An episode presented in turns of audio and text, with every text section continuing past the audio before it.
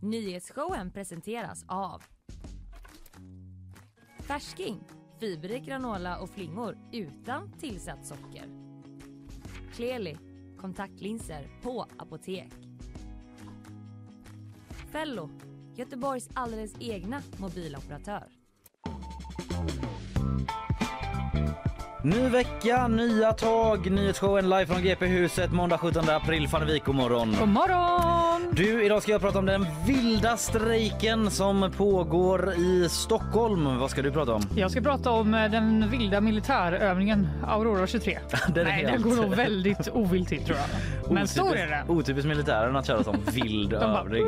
Gör vad ni vill, se till att vinna kriget bara. Så eh, ska det inte vara. Det finns inga dåliga sätt utan dem. Att vinna ett krig. Vad är det man säger?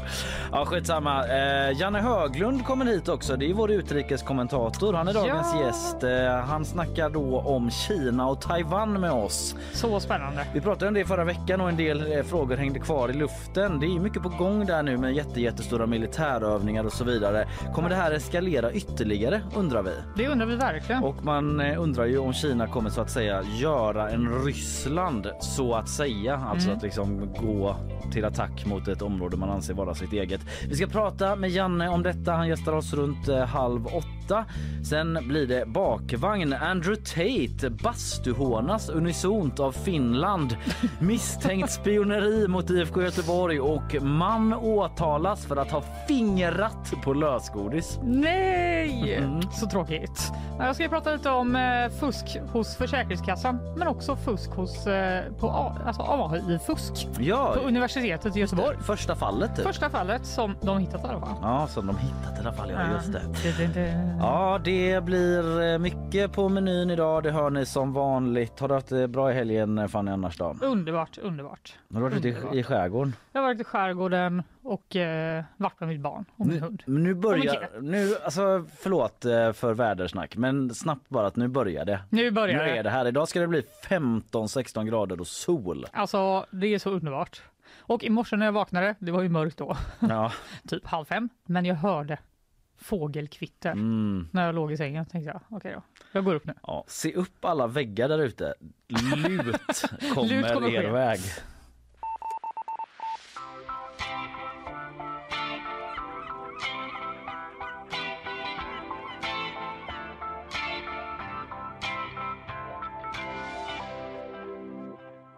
Alright Fanny, det råder vild strejk. Alltså, jag älskar det uttrycket. Ja, det är ju mer, eh, det är ju ett det är inte bara ett uttryck utan det betyder något mer officiellt också. Jag kommer till det. Men vart råder strejken? Jo men i Stockholm. Jaha, varför pratar du om det då? Ja, exakt.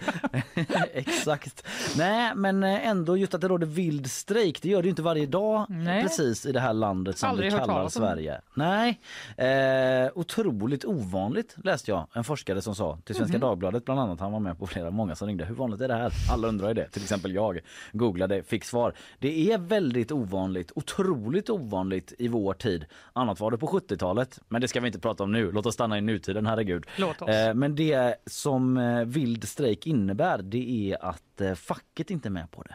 Aha. Utan det är arbetarna själva. Men vilka är det som strejkar undrar ju folk nu. Ja. Vad Jag är det med. frågan om?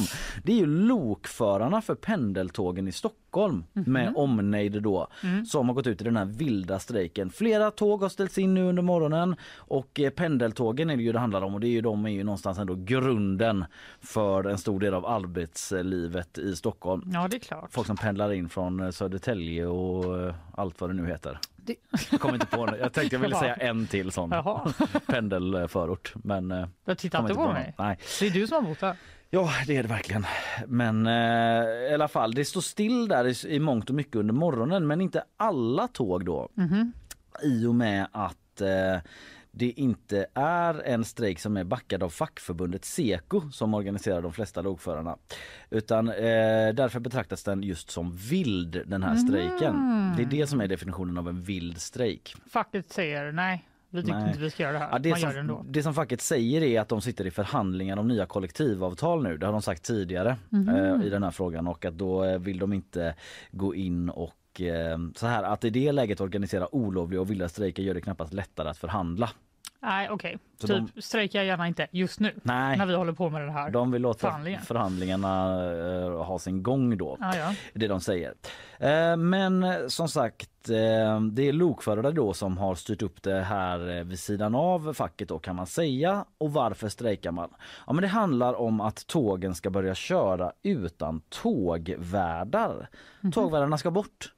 Okej. I onsdag så utökade MTR, alltså det här bolaget som är operatör då, som äger tågen som eh, kör på eh, rälsarna där. Eh, de utökade det här med att tågvärdarna ska avvecklas och eh, de eh, det här har varit väldigt omdebatterat, liksom omstritt under en lång, längre tid. Och nu då så ska tågen bemannas bara av lokförare. De är ensamma ombord på tåget och eh, de ska både köra tåget och göra det som tågvärdarna gjorde förut. Vi kan lyssna på en lokförare då, Mattias Söder. Han säger så här till SVT. Det kan inte gå tåg med så här många resenärer utan med bara en person ombord. Vid en olycka så, så kan det vara så att det inte finns någon annan ombord som kan larma eller någonting sånt. Ja, det handlar ju just om det. Att om det händer någonting ombord på tåget, att någon får en hjärtattack, en psykos, vad vet jag liksom, det kan hända mycket. Så eh, behöver då lokföraren liksom gå bak i tåget och kolla på det och i så fall stanna tåget. Ja. Alternativt köra vidare och hoppas att det löser sig på något annat sätt. Ja, det låter ju jättejobbigt för den som kör tåget. Det, det låter svårt och det är en fråga om säkerhet tycker de då. Eh, Och de kräver, de här lokförarna, att tågvärdarna ska komma tillbaka så att man alltid är två personer minst på varje resande tåg. Och den här Mikael Söder han säger att eh, han och de har förståelse för alla som drabbas av den här strejken som eh, kan komma att hålla på i tre dygn. Alltså alla som ska- till jobbet och så vidare. Han beklagar det djupt men att Vi gör det här för säkerheten. Vi gör det för deras säkerhet, vår säkerhet. Vi gör det inte för pengar, vi gör det inte för bättre arbe- arbetsvillkor. Nej precis, utan det är för säkerheten då i deras eh, argument här. Och eh, SL då, Stockholms länstrafik, Bizarro Västtrafik. Som jag brukar kalla det det. Ja, nej, men det är Västtrafik i Stockholm. Ja. Så att alla verkligen förstår vad det handlar om. Alla bara aha, Alla- var det det det var? Idioter i Göteborg som bara va? Vad fan är det? Vad är det här för någonting? Eh, jo, men de säger att det är svårt att överblicka exakt vilka konsekvenser det här leder till, den här vilda strejken. Men att de varit i kontakt med MTR som konstaterar att det kommer få stor påverkan på pendlingstrafiken idag. Alltså måndag då. Eh, däremot så vet man inte hur många som valt att gå ut i strejk ännu. Det Nej, återstår det. att se. Men varför tar de bort de här tågvärdarna? Förlåt. Är det bara för att spara pengar? Eh, ja, man ska ersätta dem med kameror. Ja. Man menar väl att det är lika effektivt då. Det är liksom det beslutet man har tagit. Det ska vara kameraövervakat. Jag återkommer lite till det Ja. eh, om en stund här. Eh, men under morgonen då så har man satt in massa extra bussar sådär, som ska köra folk till tunnelbanan för där strejkar de inte. Men det är oklart liksom hur många Ah, bussar okej. man får på plats när folk eh, strejkar Ja. och om de kommer liksom få med sig alla då. Eh, man undrar kanske då hur det gick eh, så långt som till vild strejk. Mm. För det är ju inte den första åtgärden. Nej, det är väldigt ovanligt. det, det finns ett förslag här om eh, tågvärdar bara ah. Imorgon kommer vi inte till jobbet. Nej, det är ovanligt då som sagt. Eh, Och eh, kunde man agerat på något annat sätt? Eh, Den frågan får den här eh, frå- eh, lokföraren Mattias Söder då av SVT. Han säger så här. Eh, vi har i två års tid eh, påtalat och protesterat utan att politiker eller arbetsgivare har hörsammat oss. Ja. Så han menar att... Eh, nu Vi har försökt. Ja, men vi har försökt, ja, menar han. Eh, och det var redan 2021 då, alltså som Stockholms trafiknämnd fattade beslut. Det var blågrönt styre då om att tågvärdarna skulle ersättas av just kameror. För det är det som sker. Eh, och eh, det fanns ungefär 350 tågvärdar i Stockholm då, men från mars så har hälften av alla pendeltåg gått ut utan tågvärd och nu i onsdags så skulle man utöka det och ta bort ännu fler då. Och eh, MTR som eh, kör tågen då, operatören, säger till Dagens Nyheter i en artikel från tidigare då att eh, de eh, som ska köra de här kamerautrustade tåget som får kameror som kollegor ombord istället för tågvärdar. Mysigt. De har fått en utbildning i det. En heldagslektion och tre e-kurser. Just för säkerheten. De tycker det räcker. Men flera lokförare som DM snackat med då tycker att utbildningen är bristfällig, att det inte räcker. Ja, det var inte den längsta utbildningen. Nej, eh, i alla fall en lokförare säger, som vill vara anonym säger så här till DN. Läraren stod där med materialet och sa rätt upp och ner att det här kommer inte funka. Men jag måste säga de här grejerna till er. gud! Han kunde inte svara på några av våra motfrågor berättar en lokförare som vill vara anonym. Och eh, för, utöver det då så har eh, vissa då eh, fått testköra kamerautrustade tåg. Och eh, den här lokföraren som de snackade med på DN som var anonym där som sa det här tidigare. Eh, han gjorde en sorts uppkörning som man får göra då. Han blev kuggad. Jag blev kuggad berättar lokföraren för DN och enligt eh, hen då så blev flera kollegor också det. Okej. Vilket enligt den här lokföraren gjorde att MTR fick panik och eh, sa att eh, man behöver inte bli godkänd. det finns eh, inget formellt krav på att bli godkänd säger också MTR till DN. Eh, den här artikeln är från mars då Men, eh, när man började med det här. Att, eh, att det finns inget formellt krav, man har den här kursen men det finns inget formellt krav på att man måste vara godkänd för att få köra då. Eh, och det finns också dokument som DN tagit del av där det står att den här lokföraren inte har tillräckligt med kunskap för att framföra ett kamerautrustat tåg. Så det finns något som belägg för vad den här eh, lokföraren säger då. I alla fall, eh, det är bara som en ex exempel menar jag. Jag lyfter det som liksom den eventuellt bristande säkerheten då. Att det är ja, liksom men jag tycker bara det låter så sjukt. Det är som att du skulle typ kugga ditt körkort. Ja. Och så är det så här, ja, ja, men alltså inte, du måste inte Nej, klara det. det hade varit för att köra bil. önskvärt. Det hade såklart varit bra, men nu blev det inte så. Så Ja. nu får du köra ändå. Ja men precis. Eh, Ja i alla fall redan sedan i mars då så ehm, har det ehm, varit störningar i tågtrafiken när man liksom började avveckla det här med tågvärdar. Det var nästan så att hälften av pendeltågen helt eller delvis var inställda på grund av personalbrist eftersom folk redan då började sjukskri- Mhm. sjukskriva sig. Typ i protest eller att man blev liksom stressad och typ inte pallade att Mm. gå till jobbet. Och enligt en professor som DN snackat med så kostade det runt 240 miljoner kronor extra då. Så, eh, Perfekt. och det var innan den vilda strejken. Eh, Så det blir en dyr historia. Ja, det låter det som. Eh, vad säger kamerorna då som ska ta över? Jag skojar bara. De har också en roll i detta. Tack så mycket! Nej men som sagt eh, den vilda strejken pågår tre dagar framåt eh, kan det bli tal om och som jag sa Seko då facket som samlar de flesta lokförarna säger att man sitter i förhandlingar och det är därför som man inte vill liksom föregå dem och det är därför man inte backar strejken. Eh, så så ser det ut. Trafiken är stort påverkad i Stockholm. Strul, strul, strul i detta så ovanliga som en vild strejk i Sverige idag. Intressant tycker jag. Först kom AI och tog våra jobb. Sen kom en kamera Ja, och tog några andra. vi får se hur det slutar. Vi sätter punkt där så länge.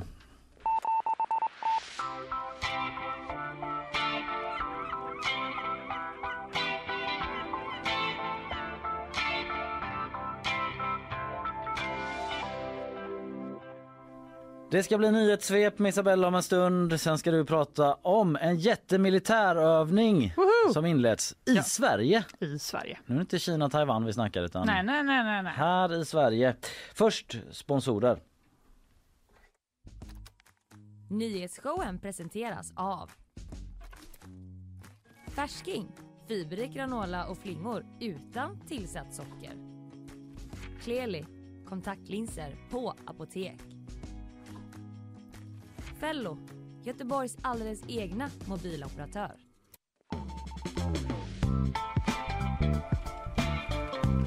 Nyhetsshowen live från GP-huset. Det är måndag. Isabella Persson har tydligen varit och hållit på med någon vägg här i helgen. Ja. Vad är det som pågår Nej, egentligen? men jag har varit helt grön hela, ni kan se här liksom. Ja. Så jag håller på att städat av en eh, vägg som var grön. Som jag inte vill att den ska vara grön. Okej. Vad är det för färg? What a fascinating story. Det var jag som tvingade dig att berätta den. Så. Ja, det var det. Det var bara för att du visade upp dina gröna händer här och jag Ja. förstod inte vad som hände. Nej. Så fick vi ta det on air, bara för jag blev så nyfiken. Du, det vi också ska ta on air, det är ju ett nyhetssvep. Det ska vi göra. Varsågod. 13-åriga Filippa Filippa hittades igår vid liv efter att hon försvann i lördags i samband med att hon delade ut tidningar i sin hemort Kirkerup på Västra Själland. En stor sökinsats inleddes och en frivilliga gav sig ut för att leta efter 13-åringen. Och I samband med återfinnandet kunde en 32-årig man gripas. Även flera andra personer i området ska ha gripits och förhörts men släppts på fri fot. 32-åringen däremot är fortfarande gripen och häktningsförhandling väntas hållas idag och då kommer det offentliggöras vad han misstänks för. Minst fyra personer har dött och antalet skadade stiger efter skjutningen vid en tonårsfest i Alabama i USA. Polisen uppger, uppger nu att 30 personer skadats, flera av dem allvarligt efter händelsen som inträffade sent på lördagskvällen lokal tid. Men polisen har fortfarande inte gått ut med detaljer om vad som hände och inte heller om någon misstänkt gripits. Skjutningen ska enligt den ideella gruppen Gun Violence Archive vara den 163 massskjutningen i USA i år. Dödssiffran fortsätter att stiga i Sudan efter oroligheterna i landet. Strider pågår mellan armén och milisen RSF och enligt flera internationella nyhetsbyråer ska minst 97 civila dödats. Flera sjukhus börjar också få brist på utrustning men striderna fortsätter trots omvärldens uppmaningar att upphöra eldstriden. Ja, från Danmark där, 13-åriga Filippa hittad vid liv. Ja, Ja, det har ju Det var en varit glädje. något av helgens nyhetsföljetong får man säga. En eh, riktigt stor eh, sökinsats pågick ju i Danmark där. Mm. Helikoptrar och hundar. Mm. Sen kom ju vårbudgeten idag också. Asså? Ja, Mm, vid... om 40 minuter. ja då ska jag ha... Väldigt tidigt. Jag visste inte att de var ute och gick så tidigt. Ja, det låter väldigt tidigt. Är det då hon börjar gå? Det är den här budgetpromenaden Ja. då, där de brukar gå med den här luntan. Ja, Jag fick för mig, jag sa det i morse här i kontorslandskapet att eh, nu för tiden går de ju med ett USB-minne. Men jag blev väldigt osäker på om det stämmer. Om de går med luntan och USB. Ja, men det men det står i jag sig på Omni här. 08.00 överlämnas vårpropositionen till riksdagen. Så det är Står det något om USB eller papper? Nej, det står det inte. det står inget. Men det kanske vi kan ta reda på till 08.00. Ja, vi får se om vi hinner titta på det och om vi hinner med något om budgeten till eh, nästa nyhetssvep. Det är väl inte så mycket, det har ju rapporterats redan innan. Det är Ja. satsningar på försvaret, barnfamiljer och vuxenutbildning Ja. har jag läst. Och typ så här, kommuner och landsting ska få. Så det är inga sådana där liksom mer eh, satsningar som sticker ut. Ingen ny plastpåseskatt eller så. Det är mer generella tillskott. Ja, Ja, okej, vi ska vidare. Det pågår militärövning i Sverige. Tack. Isabella. tack.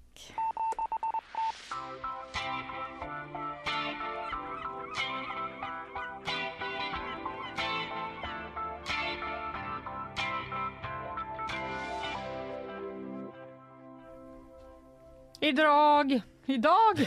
Idag! Idag. Fan, jag börjar om. Vi tar det igen. Idag Ja. Så drar en jättestor militärövning igång i Sverige. Aurora 23. Ganska Aurora 23. Mm. Coolt namn. Eller? Mm. Ja men det är finns ju redan, Aurora är ju redan så aktuellt med de här som stämmer staten. Ja, jag Eh, vet. Den många. klimatorganisationen, det är så populärt namn för organisationen Aurora-.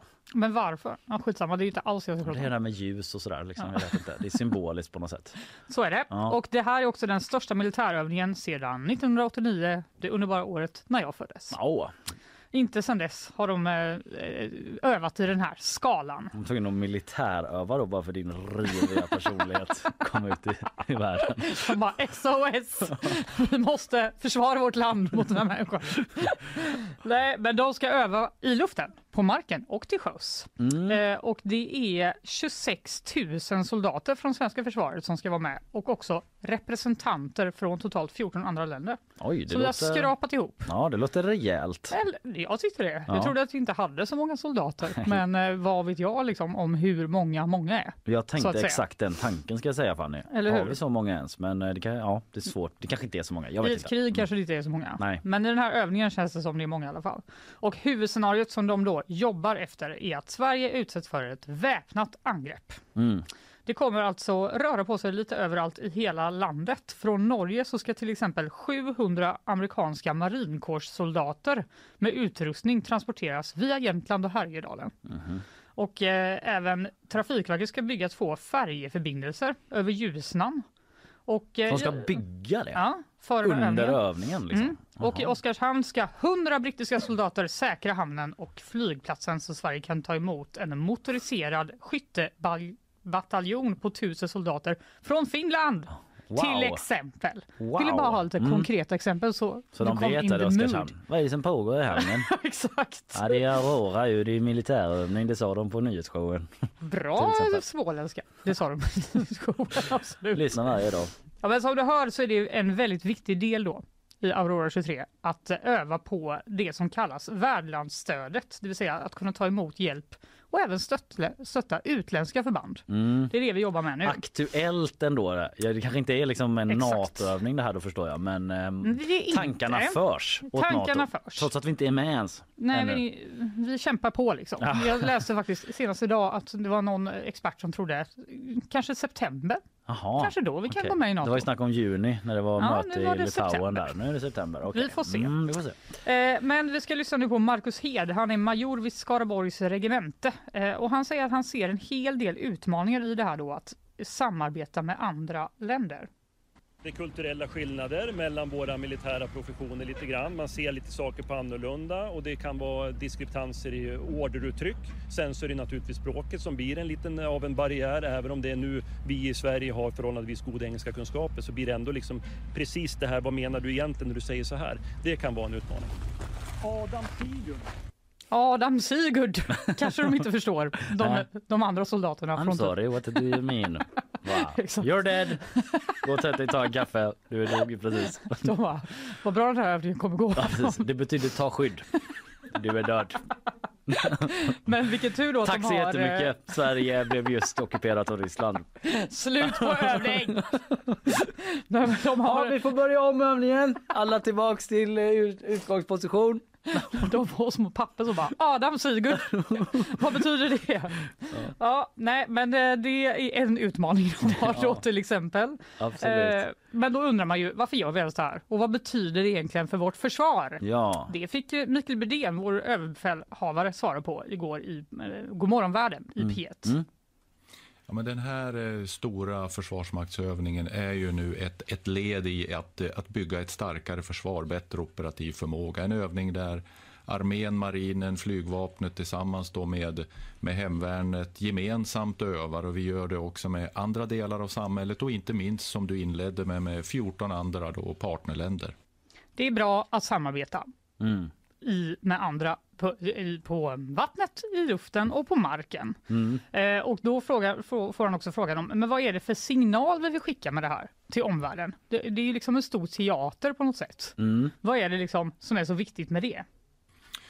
Först och främst så handlar det om att, att vi, ska nu, vi ska nu kontrollera kan man säga att, att det vi gör bär mot de mål som är satta. Och sen är det klart att när vi nu samlar oss själva och tillsammans med 14 länder så, så sänder vi signalen att vi, vi är beredda att eh, ta oss an den svåraste av uppgifter, det vill säga ett, eh, ett väpnat angrepp mot landet i tillsammansbegreppet. Så det är klart att eh, det sänder tydliga signaler. Mm. Jag tycker inte det var jättetydligt faktiskt. Men vi är redo att försvara vårt land. Det känns ju skönt. Ja, det sänder ju en signal att vi har kompisar. Ja, typ. Vi har ändå 14 allies här som kan komma. Sen, Förr, vet förr, var det ju alltid lite så. Och i det här scenariot, vem eh, är det ni ser framför er som skulle kunna stå bakom det här Ja. angreppet? Han Att det alltid är fick, så. eh, Ja, alltså det är ingen. Han Typ. fick den frågan Ja, med. mm. Och då var det typ så här, det vill jag inte gå in på och eh, det kan man aldrig säga. Det är o- inte så viktigt. Men det är Exakt. Ryssland. Sa han inte. Nej, det sa han inte. Det är det Men eh, det var Ja. det alla ville att han skulle säga. Ja. Det sa han inte. Men i alla fall, den här övningen skulle ha genomförts 2020. Men det var ju pandemi. Ja, så precis som mycket annat så sköts den upp och sen dess har ju ganska mycket hänt då va? Typ ett krig i Ja. Ukraina och typ då att vi vill gå med i NATO va? Mm. Och en, det är en viktig komponent i den här övningen då att vi ska få öva på att vara med andra NATO-länder i, i en sån här situation. Mm. Och då är det övningsledare Stefan Andersson då, han säger att han, han räknar med att mm, vi kommer anklagas genom den här övningen då för att eskalera det säkerhetspolitiska läget och att eh, markeringar till havs eller i luften kan vara att vänta. Det är vi förberedda på, säger han. Och vi kan omedelbart växla om från övning till skarp verksamhet. Kände jag. Va? Okej. Vi- Det, det kanske är något som vi borde vara Ja. beredda på då tydligen. Ja, alltså det är kränkningar av luftrum till exempel tänker man ju på då. Skulle Ja, kunna vara något som precis. sker. Och som sagt, det är klart det är ett spänt läge. Det är ju Ja. i vårt närområde som det pågår ett krig. Så är det ju. Och han säger också att Aurora 23 är ett bra tillfälle att öva inför den dagen som vi kommer bli NATO-medlemmar. När vi väl är med i NATO så bygger ju hela konceptet på att det är alliansen som ska försvara närområdet och det är ett gemensamt ansvar. Men faktum är att det har redan varit anklagelser om att den här övningen kan öka spänningarna i ett redan spänt läge. Och det är Kerstin Bergeå som är ordförande i Svenska freds och skiljedomsföreningen. Hon säger till oss på GP att alla militärövningar bör pausas i det här spända säkerhetsläget som råder. Att genomföra den största övningen på över 25 år precis nu är en enorm felprioritering, tycker hon. Hon tycker istället att Sverige ska satsa på konfliktförebyggande arbete och diplomati. De har det så tufft nu, eh, Svenska Freds. Jag vet. Alltså det, är, det är väl nu de verkligen prövas. De Deras medlande och liksom eh, konflikt... Eh, Ja, ja, det är lite otacksamt. det är lite otacksamt. Det är ett kämpigt läge. De sätts verkligen på prov när alla vill gå med i Nato och rusta upp och det är högre försvarsbudget och Exakt. liksom all, allt, eh, hela De faller bara har en rullan. sån vit flagga som Ja. de sitter så. Tänk på att man kan prata om det också. Ja, alla bara, alla fall. Vad sa du? Jag hörde inte för all eh, liksom, verkans eld som, som sker här bredvid mig. Exakt, det blir i alla fall inte så eftersom den här övningen då drar igång idag och enligt scenario som de jobbar efter så eh, är det den 24 april som kriget kommer. Kan ju vara bra att veta. De ska Jaha. väl preppa lite nu då eh, inför. Ja. Eh, och, Det är alltid, eh, ja, undrar hur ofta det är så att om man råkar ut för ett väpnat anfall att man vet här, om en vecka då jävla kommer vi och anfaller er. Väpnat, väpnat är det också ja, om vi inte sa det. om vi... det sa de många, många gånger. Men eh, det kommer märkas för allmänheten Mm. På olika sätt. Bland annat så kommer det vara omfattande trupprörelser med oerhört mycket trafik, säger den här övningsledaren Stefan Andersson, eh, på vägarna då. Eh, och eh, på västkusten så kommer det främst märkas till havs mellan 26 april och 4 maj. Eh, de sjögående delarna av Nordsjön och Skagerrak, bla bla bla. Det är i alla fall eh, att de ska försöka skydda vår stora fina hamn Ja, ja okej. som vi har i Göteborg. Så det kommer inte vara den. På E4 har en pansarvagn kolliderat med en pansarvagn till. De är inte ute på, på de vägarna vad det Grejen är att de är det, De men är det. kanske inte just i vårt område. Jag ska Kanske inte säga... rusningstrafik. Nej, jag men det vet säga. fan. Nej, jo, Ja. det tror jag nog Ja. inte de bryr sig så mycket om Nej. om jag ska vara helt ärlig. Eh, Men det, jag ska också säga att det finns en lång, lång artikel på vår sajt där det finns mer detaljer om exakt hur det kommer påverka Västsverige. Ah. Även en karta om man är intresserad av det. Oh, kan man klicka sig in. ah, Jag blev direkt intresserad. Man gillar ju Exakt. kartor som det är. Ja, det gillar Sen man om de är liksom relevanta för vad som pågår just nu. Det gör ju inte saken du- sämre direkt. Du slipper du sitta och titta bara på en karta på Göteborg. Ja, exakt. Där inte händer Som någonting. jag ändå gör dag. Ja. Nu kan du få lite information som kommer med den. Ja. Men vi ska också avsluta med tips då från Mikael Bydén i Godmorgon världen om vad man ska tänka på om man råkar hamna mitt i den här övningen då. Eh, en mycket viktig fråga i vardagen om man är ute och kör bil till exempel. Eh, och nu kommer Aurora, man står i en vägkorsning och det kommer en segt rullande militärkonvoj. Får man köra om konvojen eller inte? Då ska man vara väldigt uppmärksam på den information som finns ute. Konvojer ska i grunden inte brytas och det är rent och skärt en, en, en eh, säkerhetsfråga. Det här kommer att handla om mycket rörelser kring våra vägar och järnvägar. Det kommer att finnas kring våra hamnar och jag vill också slå ett slag för våra övnings och skjutområden att man är uppmärksam på den information som nu finns kring de här så att man inte ger sig ut i områden där man till och med kan utsätta sig själv då för risk. Det är avlysta områden och det behöver man ha respekt för. Så om man som jag brukar ha för vana att gå i typ sådana militärskyddsområden där det står typ varning, farligt etc. Kanske kolla en extra gång på Försvarsmaktens hemsida. Så Ja. de inte råkar ha en enorm militärövning där. Kanske välja ett annat promenadstråk nästan alltså i det här läget. Kanske gör det bara. Ja, Det är bara fram till 11 maj. och så jävla roligt att se någon ute på vägen som bara tutar så här. "Äh, den här gången, Kör! Kör! Det är grönt! Du vet, kör om en sån militärkonvoj på typ en kilometer. Ut i vänsterfil bara. Men också att han säger bara så. en långsamt, en långsam, långsam konvoj som kommer bara. Kör om då. Fick du körkort i flingpaketet eller? Vad ni jävel.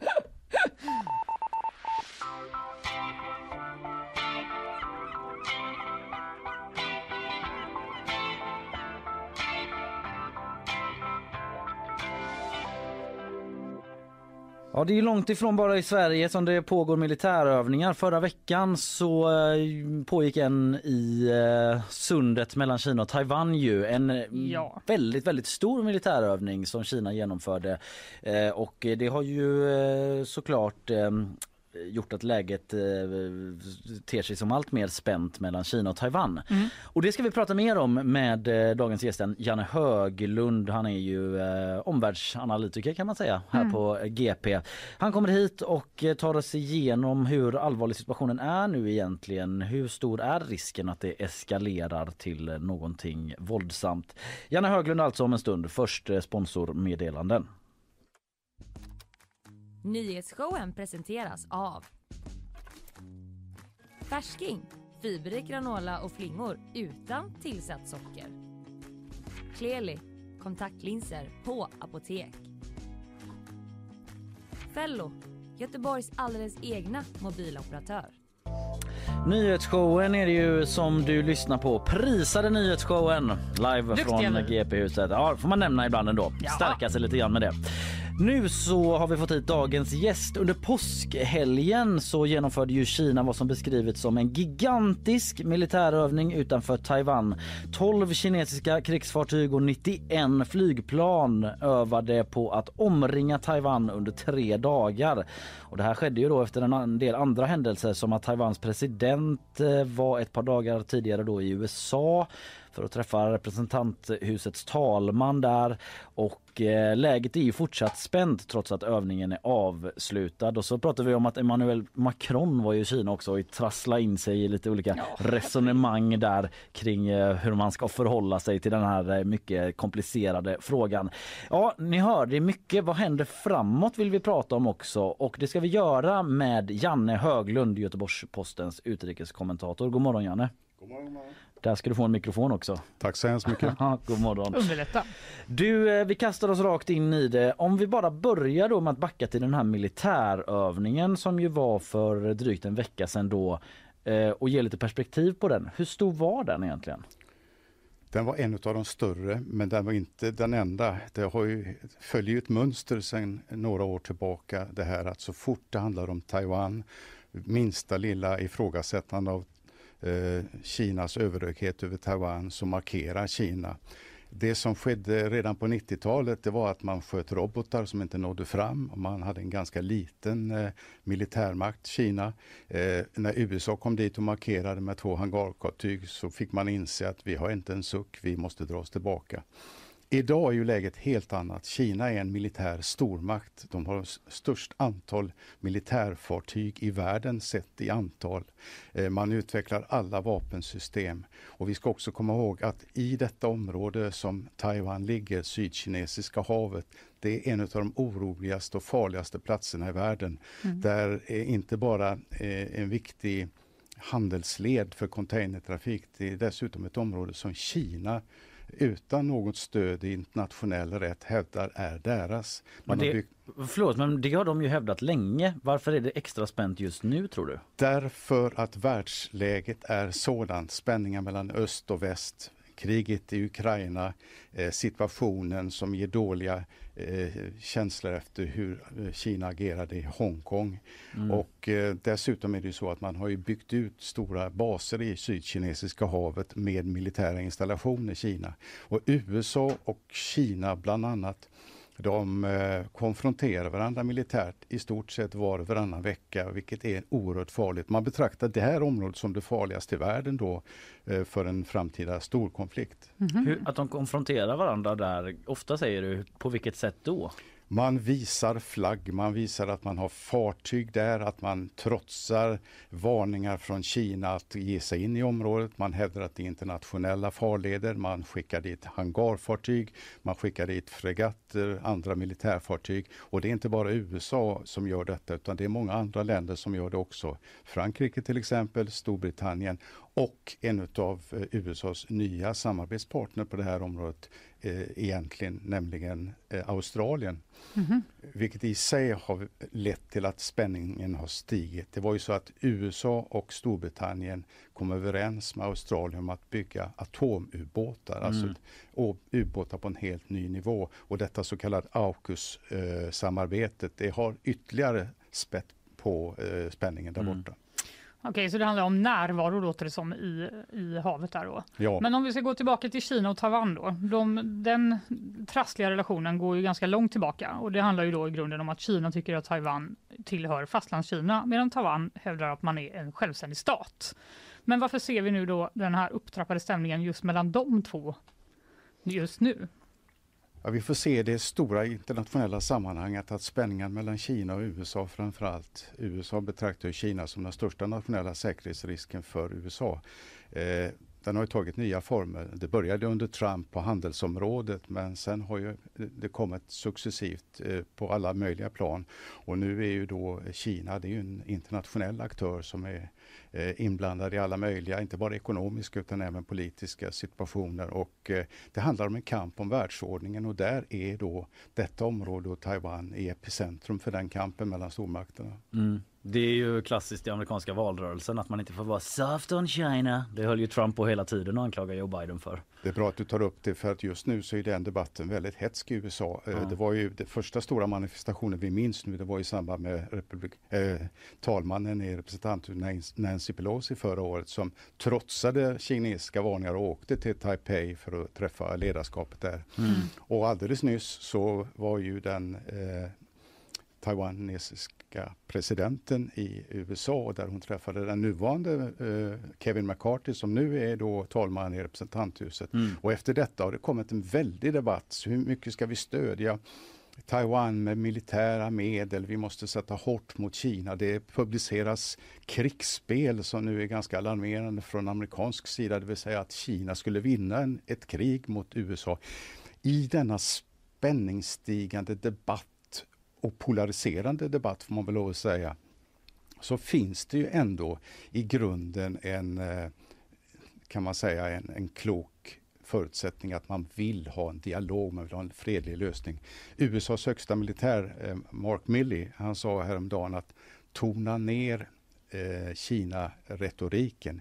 Mm. Vi är inte på randen till ett krig och eh, Taiwan är försvarat. Mm. Men vi måste tona ner debatten och det var riktat inte bara till Kina utan det var riktigt, eh, riktat också mot eh, den inhemska publiken och politikerna. Men... Vad man är rädd för att det är att det som skiljer nu mot tidigare det är också att förhållandena är så körda i grunden att det finns inga kommunikationskanaler. Ni minns vad som hände i USA när en spaningsballong, kinesisk sådan, kom in mm. under mm. flera dygn vilken oerhörd dramatik detta väckte. Och då fanns det inte möjlighet för amerikanska ledningen att bara ta den röda telefonen och ringa till sina emot och säga att detta är ett misstag, vi vill tona ner det eller vad man nu vill säga. Så det är en angelägenhet att få upp de här kommunikationskanalerna på en hög nivå så att man kan liksom prata med motståndarsidan för att förebygga det som annars kan bli en självuppfyllande profetia, nämligen konflikt. Mm. Men jag tänker på Taiwan. Eh, det är ju väldigt få länder som erkänner Taiwan som en självständig stat och de som gör det är inga storspelare på mm. den internationella arenan om man eh, säger så. Eh, och Carl Bildt var ju ute och twittrade häromdagen när vi pratade om det förra veckan att han anser att EU mm. inte bör stödja Taiwans självständighet. Och jag tänker för en som inte är så insatt kan ju det låta lite konstigt att någon sorts demokratisk stat i, närheten av Kina liksom inte erkänns av fler. Varför är det så? Om vi börjar med de det berör, det vill säga taiwaneserna, så är det en väldigt liten majoritet för att bli självständiga, alltså helt fria från Kina. Det är en väldigt liten majoritet som vill införlivas med Kina. Man vill ha det som man har det, fritt, öppet, demokratiskt land, där man väljer sina egna ledare, där man får lov att yttra sig fritt utan att gripas i media att man får föra en debatt om det man vill föra. Man vill utvecklas helt enkelt som ett fritt land. Men man är inte självständigt i den meningen utan snarare kanske självstyrande. Men för världen i övrigt så innebär det ju att i början så höll man Taiwan om ryggen, eller republiken Kina som det hette från eh, 1949 när eh, inbördeskriget slutade med att Maos eh, kommunister vann på fastlandet medan nationalisterna Mm. under Ka- Chiang Kai-shek flydde över till eh, Taiwan. Och tog med sig guldreserven. och- Ja, och de hade ju faktiskt makten långt in på 80, vad, 90, ja, 80-talet. Och det är därefter förändringen har skett, den demokratiska utvecklingen som Kina är så oerhört orolig för på samma sätt som de var i Hongkong. Och det manifesterades då kanske mellan presidentskiftet och politiken runt eh, millennieskiftet. Så sen dess har också markeringarna mot Taiwan ökat. Och för världen i övrigt så är Kina en oerhört betydelsefull stormakt. Alla är beroende av handel, alla är beroende av deras välvilja, alla vill så mycket. Och man hoppas ju kunna bibehålla relationerna med denna stormakt som nu sitter också som en av fem permanenta medlemmar i säkerhetsrådet. Mm. Eh, så det är en oerhörd balansgång till exempel och det är ju en absurd och ganska paradoxal eh, motsättning att å ena sidan värnar man om eh, Taiwans demokrati, å andra sidan är man försiktig med att säga att eh, det är en självständig stat och Ja. ha diplomatiska eh, förbindelser. En som fastnade mitt i det. Ja, just det. Det var ju Macron då. Mm. Eh, han eh, sa ju då, han fick massa kritik för han har sagt att Europa inte borde följa varken USA eller Kina när det gäller Taiwan eftersom man riskerar att fångas i kriser som inte är våra. Han tyckte helt enkelt att Europa ska hålla sig utanför den här Mm. konflikten. Varför då? Det låter som den gamle eller yngre Macron. Han har alltid värnat om att Europa och EU ska ha en autonomitet. Vi ska inte gå i någons ledband. Vi ska inte vara helt beroende av USA. Inga det- vasaller som han Inga senare. vasaller. Och det här är ju framförallt kom det ju till under, under Trumps tid då Trump vände sig mot Nato och var liksom en osäkerhetsfaktor. Va? Under Biden är det lite annorlunda. Men var, ett- var väl 2018 som han kallade Nato hjärndött som organisation. Va? Eh, Det gör han inte idag. Eh, Man får ju förstå eh, att han vill visa att vi måste ha en större autonomi, måste vara självständiga. Men det är också, finns ju ekonomiska aspekter också på det här, det ska vi inte glömma. Med Macron följde en delegation på 60 höga industritjänstemän från näringsliv och annat. Det är klart, Mm. Kina är business. Mm.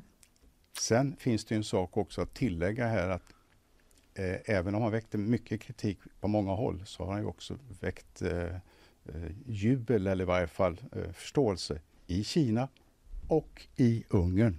Viktor Orbán har kallat detta jättebra. Vi måste värna våra egna nationella intressen först Mm, just det. före USAs. Så att det här tyder ju på en viss splittring i synen på eh, Kina och de stora internationella konflikterna. Ja, alltså Tysklands utrikesminister eh, Baerbock hon var ju där eh, efter Macron och försökte som vissa beskrev det då eh, göra någon sorts tysk skademinimering. Om man tar Frankrike och Tyskland som ändå är Ja. EUs två största spelare. Skiljer sig, är det en klyfta mellan de två i den här frågan eller? jag skulle inte säga klyfta. Det är, det är så många frågor som, som går in i varandra nu som är så viktiga. Ekonomi, ekonomi, energi, politik. Så att, ska nog inte tala om klyfta, men däremot finns det olika uttryckssätt. Va? Mm. Eh, Baerbocks budskap eh, var ju väldigt tydligt. Hon pratade om att en konflikt om Taiwan, öppet krig, det är, det är ett katastrofscenario. Eh, det skulle sända chockvågor över hela världen, inte bara i Taiwan och området utan även i Tyskland. Hon eh, uppmanade framförallt då den kinesiska utrikesministern att inte ge sig in på sådana saker. Vad gäller Ukraina som hänger samman med detta så uppmanade hon Kina att eh, använda sitt inflytande till att förmå Putin att avsluta kriget i Ukraina. Samtidigt var hon, hon, hon välkomnade att Kina öppnat sig för att kunna bli någon slags eh, medlare i den konflikten men hon var väldigt oförstående till att man i sin deklaration inte pekade ut Ryssland som en angripare och, och, utan tvärtom man Mm. tonar ner Rysslands roll. Så det är det budskapet och jag skulle kunna tänka mig att eh, Baerbock var en av de ledarna som närmast har åkt nu som skottspolar dit bort för att liksom ha kontakt, få en personlig kontakt med Xi Jinping och ledningen för att kunna påverka i någon eh, riktning och det är viktigt nu. Mm. Men jag tänker om man ser på de här militärövningarna nu då eh, som pågår, vill Kina liksom skrämmas eller kan det vara så att man faktiskt invaderar Taiwan? Hur sannolikt är det? Man vill naturligtvis visa vad man går för och att man inte tänker att eh, gå med på någonting annat än att det historiska uppdraget att återförena moderlandet som man säger. Det har ju Xi Jinping uttalat. Alltså Kinas militära makt i området är ju väldigt stor nu och samtidigt som andra länder rustar i området som USA med nya baser på Filippinerna. Jag pratade om Australien, det finns samarbete mm. med Japan, Indien och så vidare. Det är en militariserad zon och det är många bedömare som inte är militärer men säkerhetspolitiska experter som också varnar för det att detta område är potentiellt farligast i världen. Ingen politisk ledare vill störta landet i eh, ett nytt storkrig som Taiwan skulle innebära. Det skulle dra med hela världen in i en konflikt och USA och så vidare. Sen hur den ska utvecklas, det kan man ju bara gissa till. Blir det en konflikt alla Ukraina, det vill säga att västvärlden stöder Taiwan, inte bara med militära medel utan med hela tiden på samma sätt utan att själv vara direkt inblandad. Eller blir det någonting annat, det vet vi inte. Men jag tror att grundtipset är att de flesta vill nog undvika den här konflikten. Men eftersom det är så mycket militär i området så är det en risk hela tiden att någonting inträffar och det eskalerar och så mm. plötsligt så står man där. Va? Mm. Det är svårt att inte dra paralleller till Rysslands eh, invasion och anfallskrig mot mm. Ukraina. Du var ju inne på det här alldeles nyss. Eh, alltså eh, och man har ju hört rapporter om att Kina liksom följer utvecklingen där och andra länders reaktioner. Tror du att hur tror du liksom Kina, vad, vad, tror du de drar för slutsatser? Nu blir det väldigt mycket spekulation mm. såklart, men vad de drar för slutsatser av det som har skett i och med Ukraina-kriget? Om Ryssland hade gjort som de hade trott från början att göra en snabb operation och lägga under sig Ukraina, då är, tror jag risken hade ökat för att Kina i varje fall övervägde något liknande när det gäller Taiwan. Men nu har Ukraina blivit ett varningsexempel för Peking också. Jag menar, det är långt över ett år nu fy, över 400 dagars krig utan något som helst avgörande. Man kämpar nu om en ruinstad som heter Bachmut. Mm. Eh, och om man tar den ryssarna, ja vad är det man har fått? Det är en ruinstad till ett fruktansvärt högt pris. Jag tror att detta har varnat kineserna för att ge sig in i några alltför farliga operationer. Eh, jag tror att man visar att det är vår, vår ambition är fast. Vi står fast vid detta. Vi kommer aldrig ge oss på den punkten och vi vill varna Taiwan och omvärlden att vi är där. Vi kan omringa Taiwan. Vi kan eh, till och med kanske ockupera Taiwan. Eh, men det är inget förestående. Man vill visa att man finns och att man har makt. Man ger sig inte. Och, och, det vet man att om de skulle få för sig någonting mer offensivt då som ockupation eller sådär som du nämnde då har USA lovat att man kommer att backa Taiwan militärt eller hur är det ja, det ser man, ut? Alltså Kina, eh, Folkrepubliken Kina erkändes utav, av eh, USA mm. på 70-talet mm. i samband med eh, Richard Nixon och möte med Mao. Eh, men samtidigt när man gjorde det så eh, lovar man att man ska förse eh, Taiwan med den stridskraft man behöver. Man håller på nu hela tiden med flygplanen, till exempel F16. Man har, har, håller på att ytterligare en mångmiljard miljardorder till Kina.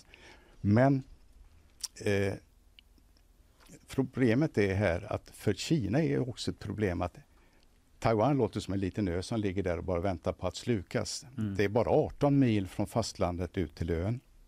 Men bara 10% av Taiwans kust lämpar sig för till exempel för landstigningsoperationer. Det blir väldigt svårt och med det vapensystem och moderna teknologi som Taiwan har så blir det ingen lätt match.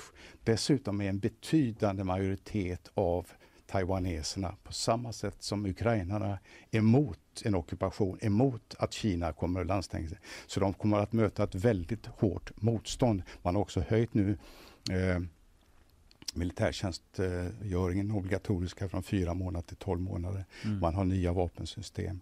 Man försöker skapa ett, en vad man kallar en asymmetrisk försvarsförmåga, det vill säga att man har handburna vapen, antirobotvapen och sånt som är svårare att slå ut vid en första så att man överlever de första attackerna med långdistansvapen. Mm. Och där är man på god väg. Och de stora ledarna, militära, politiska ledarna i Beijing vet detta. Mm.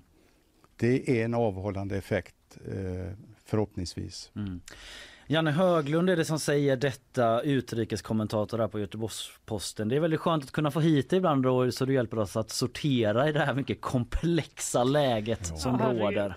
Det Ja. tar aldrig slut. Det gör inte det. gör inte det. Du Janne, eh, du får ha det så bra tills nästa gång. Stort tack för idag. Tack. Tack så mycket och lycka till i fortsättningen. Tack så mycket.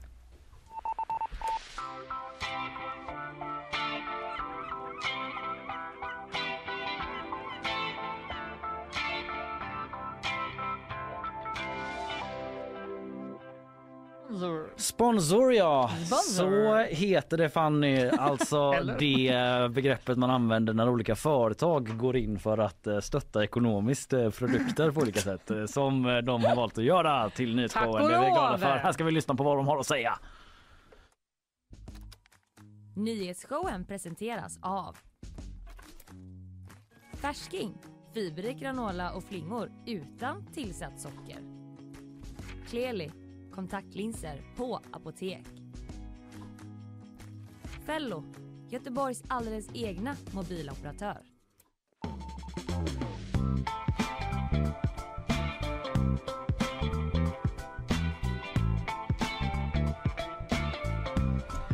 Yes, bakvagn eh, om en stund. Eh, Jag ska prata lite om att Andrew Tate eh, har blivit unisont hånad av hela Finland. Om man generaliserar det, lite. det är ju- piggar upp lite tycker jag. Ja, det har Ett land någonting. som, som vänder sig.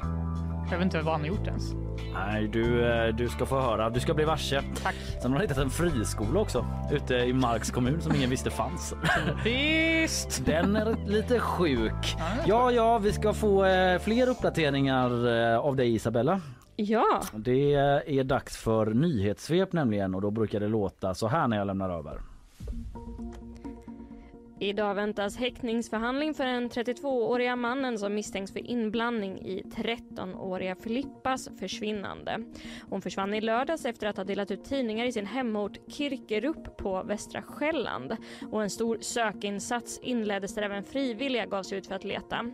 Under söndagen hittades hon vid liv och 32-åringen kunde gripas och idag i samband med häktningsförhandlingen kommer det offentliggöras vad han misstänks för. Dödssiffran fortsätter att stiga i Sudan efter oroligheterna i landet. Strider pågår mellan armén och milisen RSF och enligt flera internationella nyhetsbyråer ska minst 97 civila dödats. Flera sjukhus börjar också få brist på utrustning men striderna fortsätter trots omvärldens uppmaningar att upphöra eldstriden. Iransk polis ska ha stängt ner 150 verksamheter efter att de inte respekterat hijab-lagen. Kvinnor som arbetat i verksamheterna ska inte täckt håret med en slöja som lagen kräver och enligt en talesperson för polisen har man nu stängt 137 affärer och 18 restauranger efter att de enligt polisen inte hörsammat tidigare varningar. Gårdsförsäljningen hotar Systembolagets monopol. Det framkommer i en intern rapport från Socialdepartementet som Svenska Dagbladet tagit del av. Rapporten har sammanställts av tjänstemän för att analysera förutsättningarna för gårdsförsäljning och man drar då slutsatsen att det inte uppfyller, uppfyller direktiven för att säkra monopolet. Tack för det Isabella. Tack så mycket. Det var inte klockan åtta utan det var framåt halv nio som budgeten. 8.30. Så då kan man 8.30. så, när vi är klara så kan man då switcha över så kommer det det, vara press, presskonferens. pressträff med Elisabeth Svantesson. Sänder vi den? Det vet inte någon Jo, här inne. det tror jag vi gör faktiskt. Så Ja. man kan vara inne här. Och sen så kommer det komma reaktioner under hela dagen. Det blir Eh, nog något för morgondagens show va? Jag tror När det jag faktiskt. sänder. Ja Mm. precis, vi får väl se. Ja, något får ni väl säga om det men eh, frågan är hur mycket nyheter det blir i den då som sagt. Ja, det verkar ju inte vara något rafflande kanske. Generella satsningar på kommun och landsting. Ska jag dra lite kort för vad, man, vad vi vet just nu? Ja men gör det, gör det. Eh, NATO-avgiften eh, kommer in i budgeten. Eh, fokus på att stoppa inflationen. Ja, ja, Eh, fair enough. mm. Mm. Tillföra mer pengar till Kriminalvården, Arbetsförmedlingen och Säpo bland annat. Pengar till familjehem eh, för utsatta barn och ökat stöd till unga med neuropsykiatrisk funktionsnedsättning. Lite av Ja. det man vet. Det, det tackar vi för Isabella. Vi får se imorgon då om det blir några fler nyheter på det. Eh, tack så länge, vi går vidare.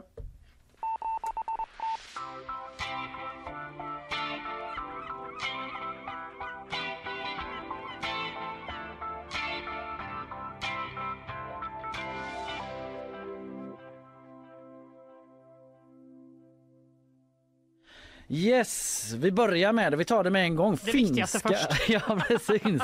Finska män hånar Andrew Tate Oj, oj, oj, oj. efter bastubild. Ja, det är klart, det borde jag ju fattat. Så att det var bastu det handlade om. Ja, det är ofta det när Finland kommer på tal. Ja, när de rasar mot någon. När det blir viralt något med Finland. Mm. Ja men du vet eh, Andrew Tate, influencer som kallar sig för alfahane. Megatönt enligt vissa. Uppskattad enligt andra. Ja, men han har ju väldigt så. Du, du känner till, han har bråkat med Greta Thunberg. Alla vet vid det här Jag har laget. sett en hel dokumentär om den här gubben. Ja, jag med. Massa misogyna grejer har han sagt. Han har suttit häktad i eh, Rumänien men släppt eh, från det då misstänkt för typ traffickingbrott. I alla fall, han la upp en bild eh, häromsistens inifrån en bastu där eh, han sitter otroligt rak i ryggen, lite glansig. Har du sett bilden? Nej. Du kan, jag kan vinkla upp den här så du ser. Kan beskriva lite för våra lyssnare. Han ser ut som en docka ju. Ja, Alltså han- ingen människa sitter så. Väldigt stel då sitter han där i en någon sorts vedeldad eh, bastu eh, och eh, han eh, Ja, han har lagt upp det. Men grejer, och grejen som blev med den då är Mm. att okej, bastu, då har verkar Finland ha någon sorts RSS-flöde där. Det pingar De till bara, liksom. Ah! Någon har sagt något om bastu eller så bara finns det någon som följer Andrew Tate liksom. Så Eh, skulle det väl kunna vara. de reagerar på eh, att den här machokillen Tate då agerar eh, inte så himla macho i bastun. Nähä. För det som är då är att eh, som eh, Jiri Kerronen, kommunfullmäktige för Sannfinländarna i Esbo. Det är roligt att nu är det så Sannfinländarnas tur att kliva ut och vara De bara, jätte-LOL Ja. eh, på sociala medier. Eh, Det började med att den här Jiri Kerronen då noterade att termometern i bastun tycks visa på 50 grader. Vilket i Finland, liksom, då får man ju ta på sig en tröja. Ja, Typ verkligen. så här, har du min mössa? Fick du med den? För nu, eh, nu börjar det dra lite här inne. I en så pass stor bastu dessutom så är det väldigt lite. Han skrev så här, du sitter i en kall bastu på nedre raden som är reserverad för barn. Han sitter liksom längst ner i 50 grader. Och eh, är ändå, klart man kan ju bli ganska svettig i 50 grader men det var lite sådana konspira konspirationsteorier om att han ska ha sprayat sig själv så.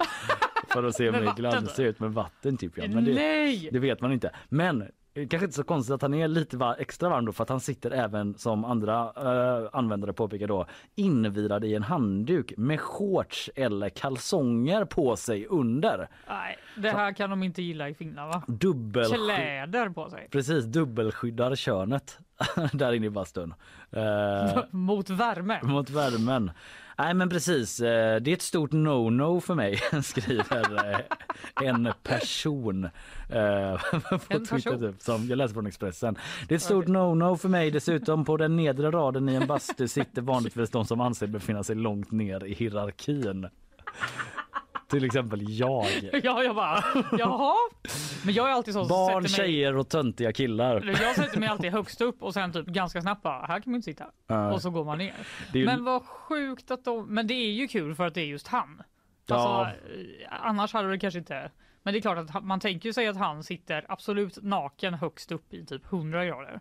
Bara, Om han skulle följa finska traditioner för macho så är det ju så han skulle Exakt. bete sig. Det säger ju någonting om de här sannfinländarna och kommenta- kommentarsmänniskorna också.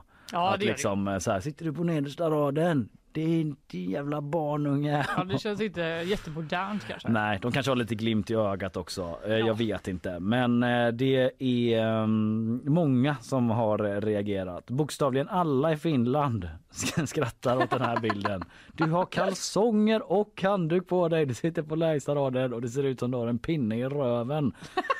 Riktiga män sitter nakna och avslappnade på övre raden och kastar vatten på aggregatet skriver den Jag tycker det låter jättejobbigt med. Ja det låter också typ någon som är så himla hård om det. Alltså jag har ju aldrig gillat att basta så mycket men man hamnar ju i bastun ibland Jag älskar basta. av eh, grupptryck. Ja men ja, du sitter... Av grupptryck. ja men av grupptryck att man ska sitta och liksom så här eh, tåla att vara, ha värme. Kanske inte lika mycket längre men när man var yngre Ja men då kunde var det väl så. att du kände att du var tvungen att sitta kvar. Ja, Men nu när man är vuxen kan man ju gå ut då. luktar som att man har man varit i inte- många sådana kommunala bastur på typ så Frölundabadet. Jag vet inte hur det är nu för tiden men det luktade inte helt fräscht där inne. Nej, men det är ni killar. Ja, Ni det klarar luktar inte av basic hygien. Nej, men det är inte bara det. Det luktar också som att någon liksom, om du vet så hjälpt sig själv där inne på något sätt. Men hur brukar du bara säga? Är du en sån som hetsar uppe på översta raden? Ja, men jag har blivit bättre med, alltså nu är jag mer eh, kanske, nej men jag sätter mig faktiskt ganska högt upp. Ja, Men jag är ganska rastlös som du vet, så jag Mm. vill inte sitta där inne så länge. jag Jag känner kan att man tänka bara mig går det. in och bara "Åh!" Ja, så kör man bara ganska kort. Sen är man jävla klar. tråkigt. Ja, så bara, Det är en av Andrew Tates följare då som har liksom ryckt ut i hans försvar. Jag vet inte om det är en amerikan. Jo, det verkar så enligt Expressen i alla fall. Som skriver typ så. I, i vilken värld är 50 grader kallt? Och de bara. Jag ska, ta, jag ska bastuvärlden." tala om i vilken värld 50 grader är kallt. I Finland! Världen Finland. jag tycker ändå att det, det var ändå lite uppfriskande det här bråket tycker jag.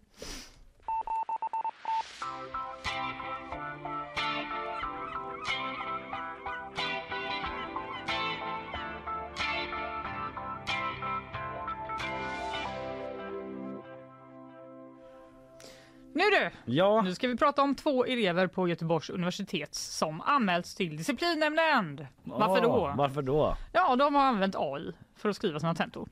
Nu, nu har det börjat. Nu har det börjat. AI-fusket på universiteten. Exakt, och då undrar man ju hur kan de veta det?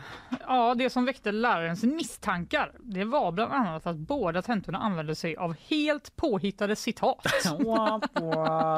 och det kan man ju tänka. Om det nu var den. Ja, det Ja. var det förmodligen, men att det var ju ganska tydligt ändå. Ja. Eh, något som kan väcka misstanke, tänker jag. Men ändå snyggt av läraren någonstans om det var ett bra citat. Eller Ja. om det inte var så här, jag skulle vilja citera liksom fake sån låtsaskvist. När det har gått lite väl bara, fort. ja, helt apart citat typ, som inte handlar om pedagogik alls. Bara, men här är ju Ja. ett citat om djur Mm. och hundvalpar mitt i tentan. Nej, men de, hans läraren, hen, vet inte vad det är, nej det är en hon. Mm. Eh, hon säger också att eh, eleverna använde ett språk som läraren då bedömde var orimligt. Det finns vissa stilistiska val och formuleringar som känns för avancerade för en student på den här nivån. Skriver hon i ett mejl på eh, TGP. Roligt att de inte ens kan vara studierektorn. så skickliga stilister de här eleverna. Eller hur? De- Men det här verkar ju de vara en grej, Mm. att man måste typ skriva om, alltså även om faktan stämmer så Mm. kan den inte, är den inte där än, den här chatt, eller vilken nu? Nej det är Ch- ChatGPT. Att den inte är där än rent stilistiskt. Nej. Och det kan också då slå över uppenbarligen åt andra hållet, så att den är för avancerad för en eh, eh, student på den nivån. Just det. Om de skulle vara lite mindre slappa fuskare då om de nu har varit det så skulle de liksom ja, men gjort som man själv gjorde på lågstadiet att man tog en sån faktabok eller mellanstadiet kanske när man skrev så när man hade forskning på mellanstadiet Ja. så tog man alltid någon sån faktabok och så liksom skrev man nästan exakt samma. Exakt. Men man ändrade några ord bara. Det var väl det som var skolan? eller Ja. vadå? Man lär, hämta in kunskap liksom. Ja, exakt. Ja. Det här är första gången som misstankarna om AI-fusk då har nått eh, disciplinnämnden hittills. Mm. Eh, och eh, de har ju då förhört, inom situationstecken, de här eleverna. Den ena har erkänt att eh, hen har använt ChatGPT men säger att det var för att ta fram citat ur boken som skulle diskuteras och inte för att plagiera. Mhm. Det verkar inte gå så bra då eftersom det var helt påhittade citat. Ja, Eh, en brist. De kunde eh, inte dubbelkollat det då. Nej, jag men eh, fattar jag ska heller. inte liksom ge alla bara- fusktips där ute men eh, Det är ju det som alla kommer få här nu. lite slappt bara. Mm. Ja, det har inte fattats något beslut än om ifall det här ska anses vara plagiat eller ej helt enkelt. Nej. Men nu så tänker man ju att fler kommer att göra detta oavsett så det Mm. Ja. verkar ju bli ett jätte... Ja, Man undrar om de håller på nu med massa, det är ju militärövningar och de har såna fuskövningar på universitetet. Nej men de måste ju på något Det sätt har de. förbereda sig eller tänka om kanske, jag vet inte. exakt. Det verkar ju som att många till exempel, inte bara att man gör, eh, man måste komma dit och göra tentan. Salstentan. Men det är också att man måste typ, att de kanske är så här, eh, utgå från något som vi har gjort i klassrummet. Just det, Typ. som AI inte känner till. Ja, som, den var ju inte där va? Nej. Så då blir det lite svårare att fuska. Men ja, Ja. lite spännande.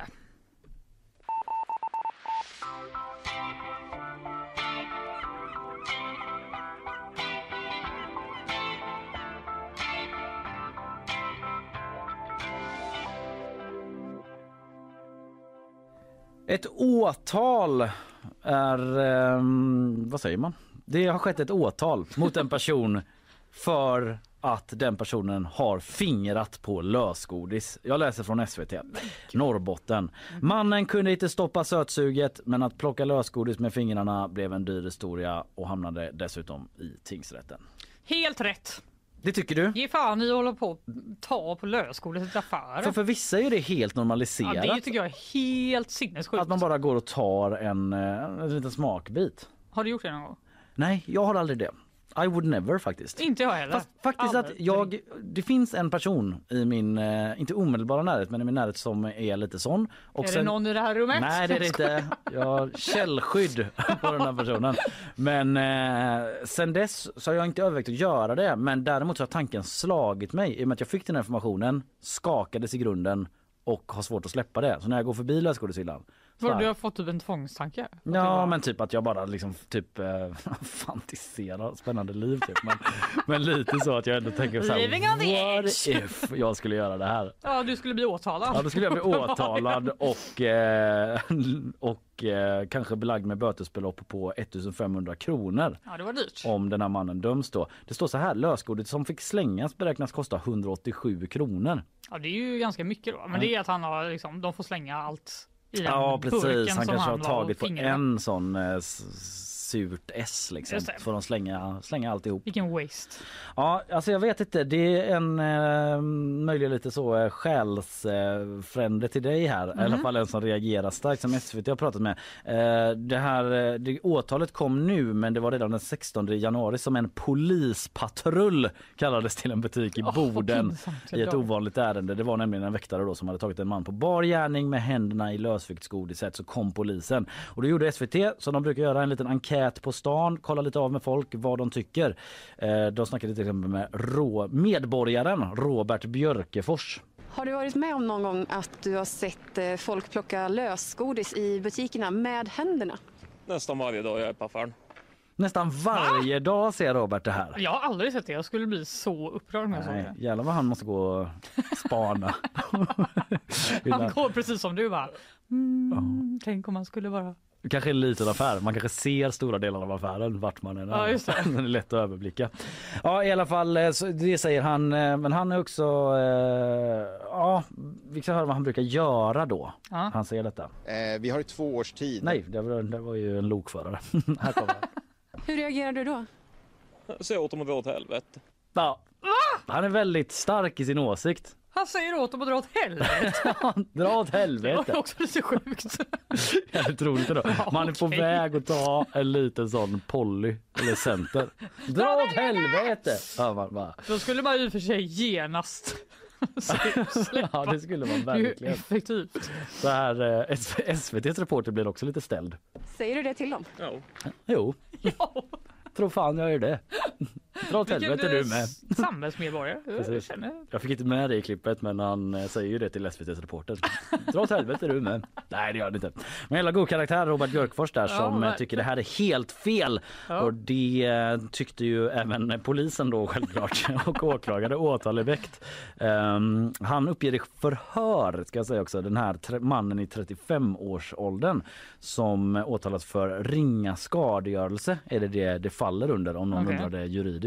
Vad är det här för brott egentligen? Hur Ja. rubriceras det? Jo men då är det ringa skadegörelse. Inte stöld. Inte stöld, då ska det uppgå till ett högre värde Ja, ja, okej. tror jag. Eh, Han uppger själv i förhör den här mannen att han var väldigt godissugen och att han bara hade fyra kronor på kortet.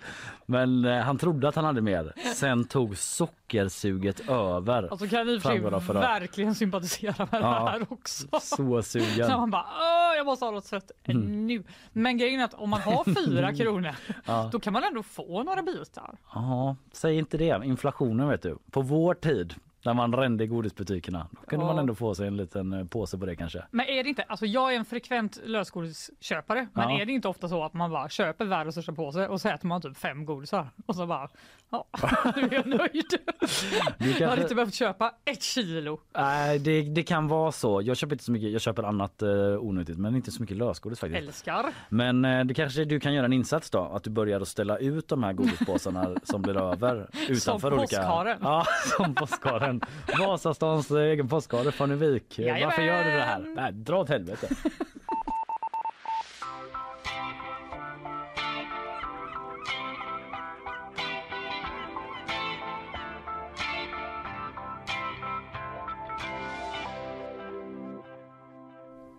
Vet du vad Kalle? Nej. Nu kan du ge en present till Göteborg.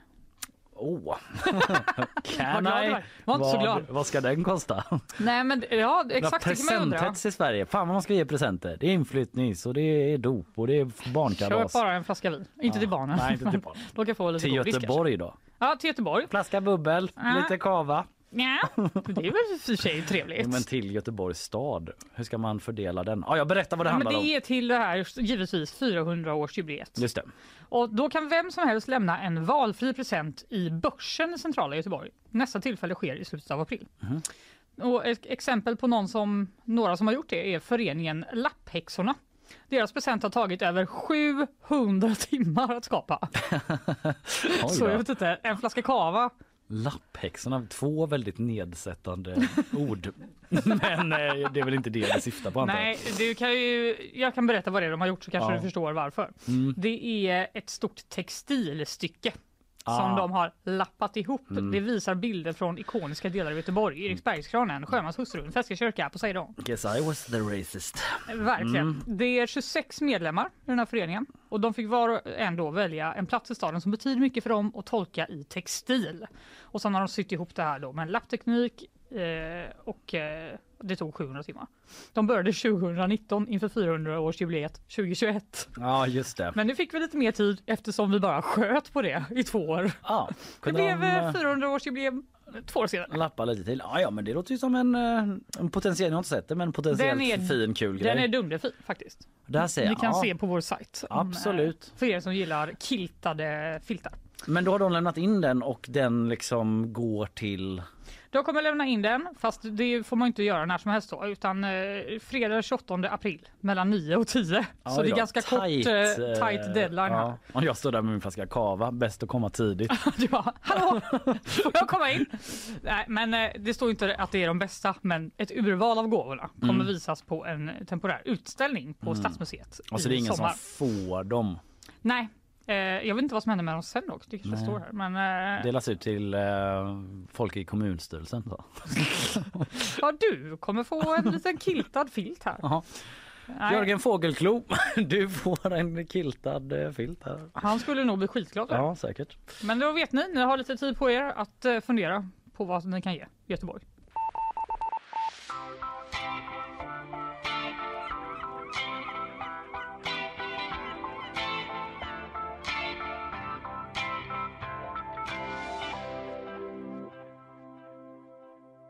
Jag ska försöka prata eh, om en, liksom koka ner en grej här. Det är en ganska lång artikel på gp.se men som jag hajade till på och tyckte var intressant. Eh, rubriken som jag läser. Friskola granskades, otillåten skola upptäcktes flera mil bort. Det här handlar om att eh, Skolinspektionen var och granskade en eh, skola då visade det sig att den här skolan hade liksom en till filial i Marks kommun som ingen kände till. En okänd och helt otillåten skola har upptäckts i Marks kommun. Den ska ha funnits i minst fem år utan att äh, Skolinspektionen visste om det. Men alltså en skola som bara ingen visste fanns där. Det är ju jättekonstigt. Ja, och nu hotas de av vite på 300 000 kronor om de inte lägger, slutar upp med det där, lägger ner den. Men hur kan man inte, jag menar för de barnen som går där har ju inte dykt upp till en annan skola då? Nej, precis. Så det är också en relevant fråga. Ja.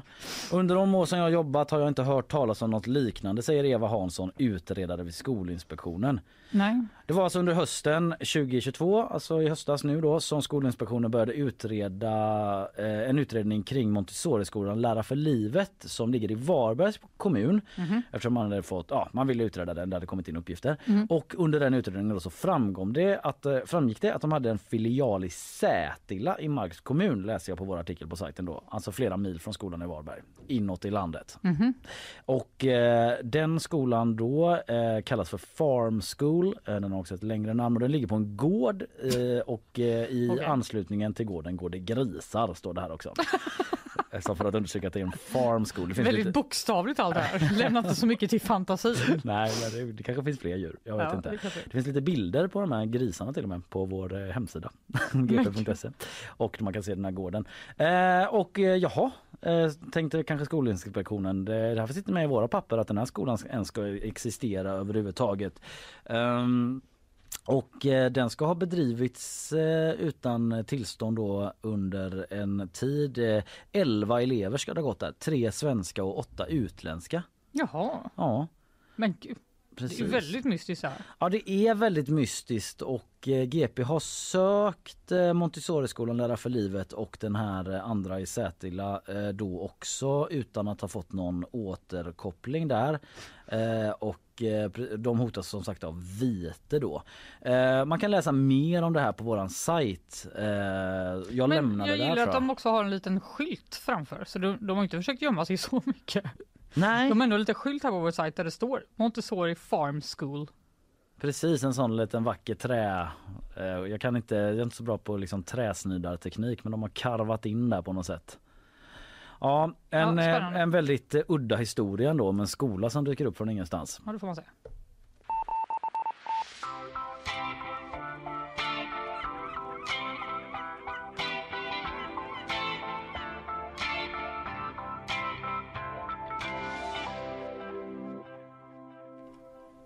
Tal om fusk. Ja, Det är inte bara AI-fusk som pågår. Försäkringskassan har hittat fusk. Mhm. Hos sina egna handläggare! åh nej, pinsamt Försäkringskassan. Ganska pinsamt Mm. eller? Det är tio anställda på Försäkringskassan som misstänks ha fuskat med till exempel sjukpenning och föräldrapenning de senaste två åren. Det var ju lite sjukt. Fan. Mm, Fy fan, de kan dra åt helvete. Nej, jag skojar. Nej, godis. precis. Godis Fan, jag skulle klippt ut den. Ja, det Ja, ska... ber dem att dra åt helvete. Ska vi lyssna på vad den mannen säger om det här? Säger du det till dem? Nej, fan. Hur reagerar du då? Säg åt dra åt helvete. Det är så man reagerar. ja, det tror jag inte de gjorde. Nej. Men eh, myndigheten har då upptäckt det här för de har börjat göra ökande kontroller av misstänkta bidragsbrott generellt. Mm. Men också då bland sin egen personal. Det rapporterar Ekot. Det är tio för många. Det ska vara noll. Mm. Ja, Det, det, tycker man ju. det tycker man ju I faktiskt. en perfekt värld. Noll bidragsfusk. Noll bidragsfusk hade ju varit bra. Svenska folket måste vara säkra på att vi inte själva begår bidragsbrott när vi jobbar så aktivt för att bedriva det på andra sätt, säger kommunikationsdirektör Sten Eriksson.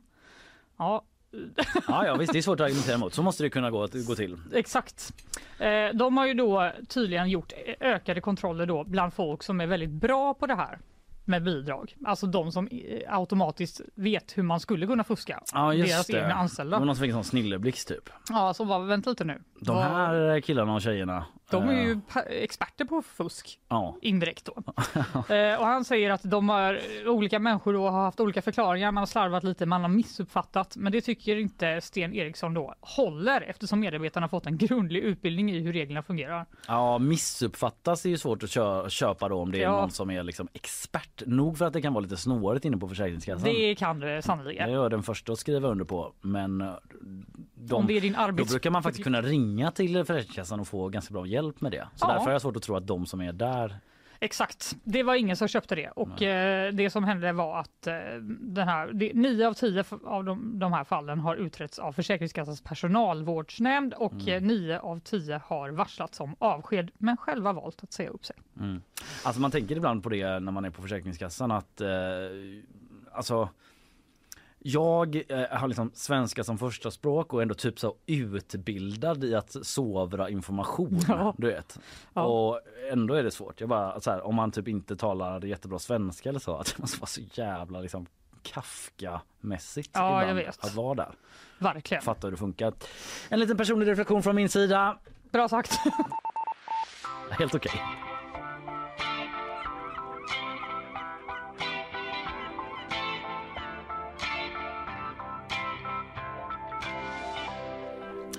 Du ikväll så eh, ska IFK Göteborg eh, spela match igen och den här gången mot Malmö FF, giganten inom svensk fotboll.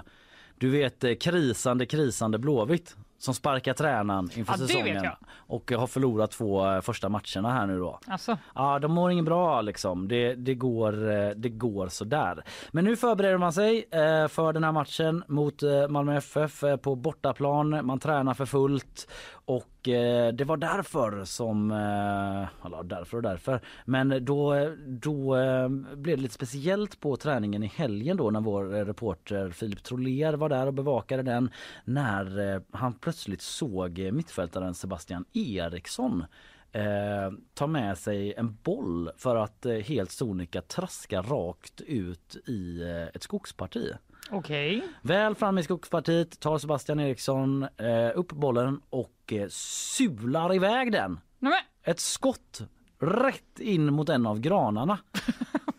Varför gör Sebastian Eriksson så här? Är det därför det går så dåligt? Har han liksom tappat koncepten helt? tror han att det är så man spelar Ja, fotboll? precis, nummer ett, inga händer Sebastian. Två, målet är på plan vanligtvis, inte i skogsdungen. Inte på granen. Då står det så här i, i ingressen som Filip har skrivit. Två ögon som stack fram och prasslade i... Okej, nej inte. Jag tar om den. Två Förlåt. ögon som prasslade. Förlåt Filip, jag tar om det. Två ögon som stack fram och ett prasslande i granen. Vad lite jag spottade på mikrofonen också. Vad pågår? Sebastian Eriksson skymtade en misstänkt MFF-spion i skogen vid Kamratgårdens träningsplan och började skjuta bollar. Men gud! Det var ingen älg i alla fall, säger Sebastian Eriksson och skrattar. Han är ju från Trollhättan någonstans. Nej, Dalsland. Så jag kan inte göra hans dialekt riktigt. Han pratar inte okej. göteborgska. Men vi gör det för, eh, För stämning. för stämning. Eh, det var på söndags eftermiddagen då som IFK Borg, IFK Borg jag förkortar lite. Vi har inte all tid i världen.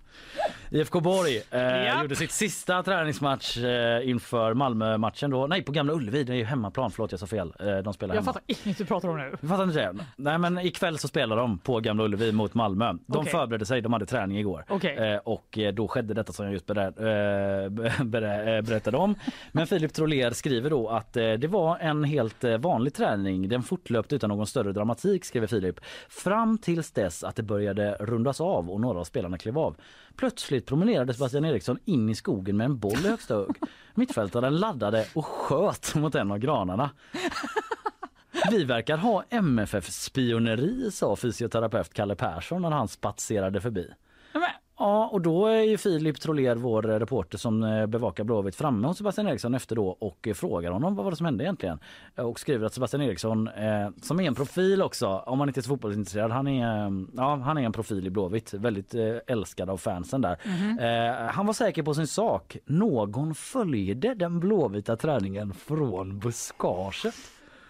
De har skickat spioner. nej men, Jag tror inte det hjälper, säger Eriksson. Du såg någon där, frågar Filip. Ja, det var någon där uppe.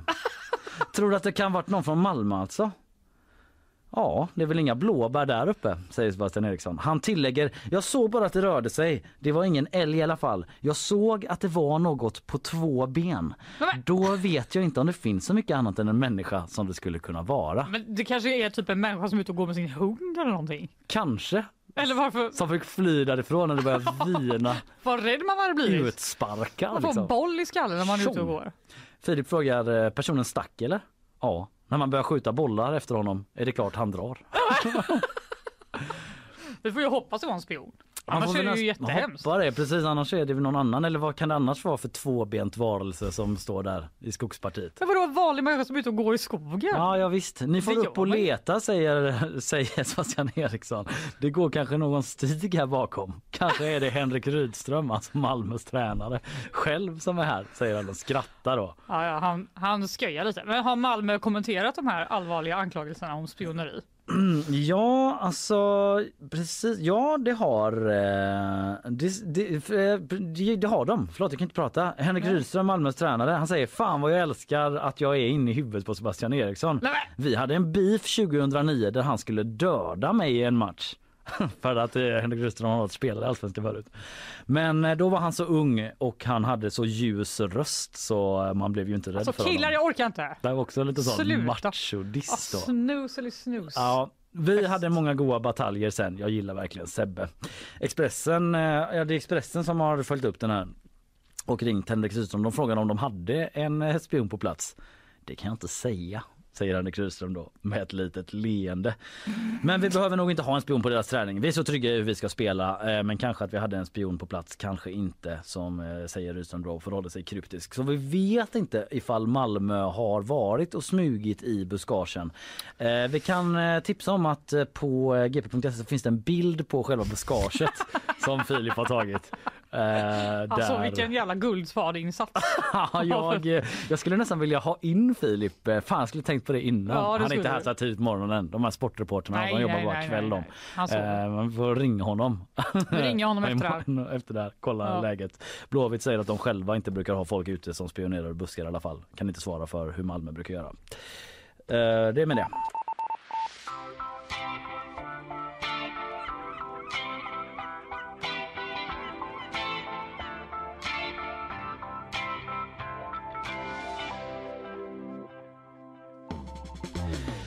Ja du Fanny, idag så har vi haft eh, Janne Höglund hos oss.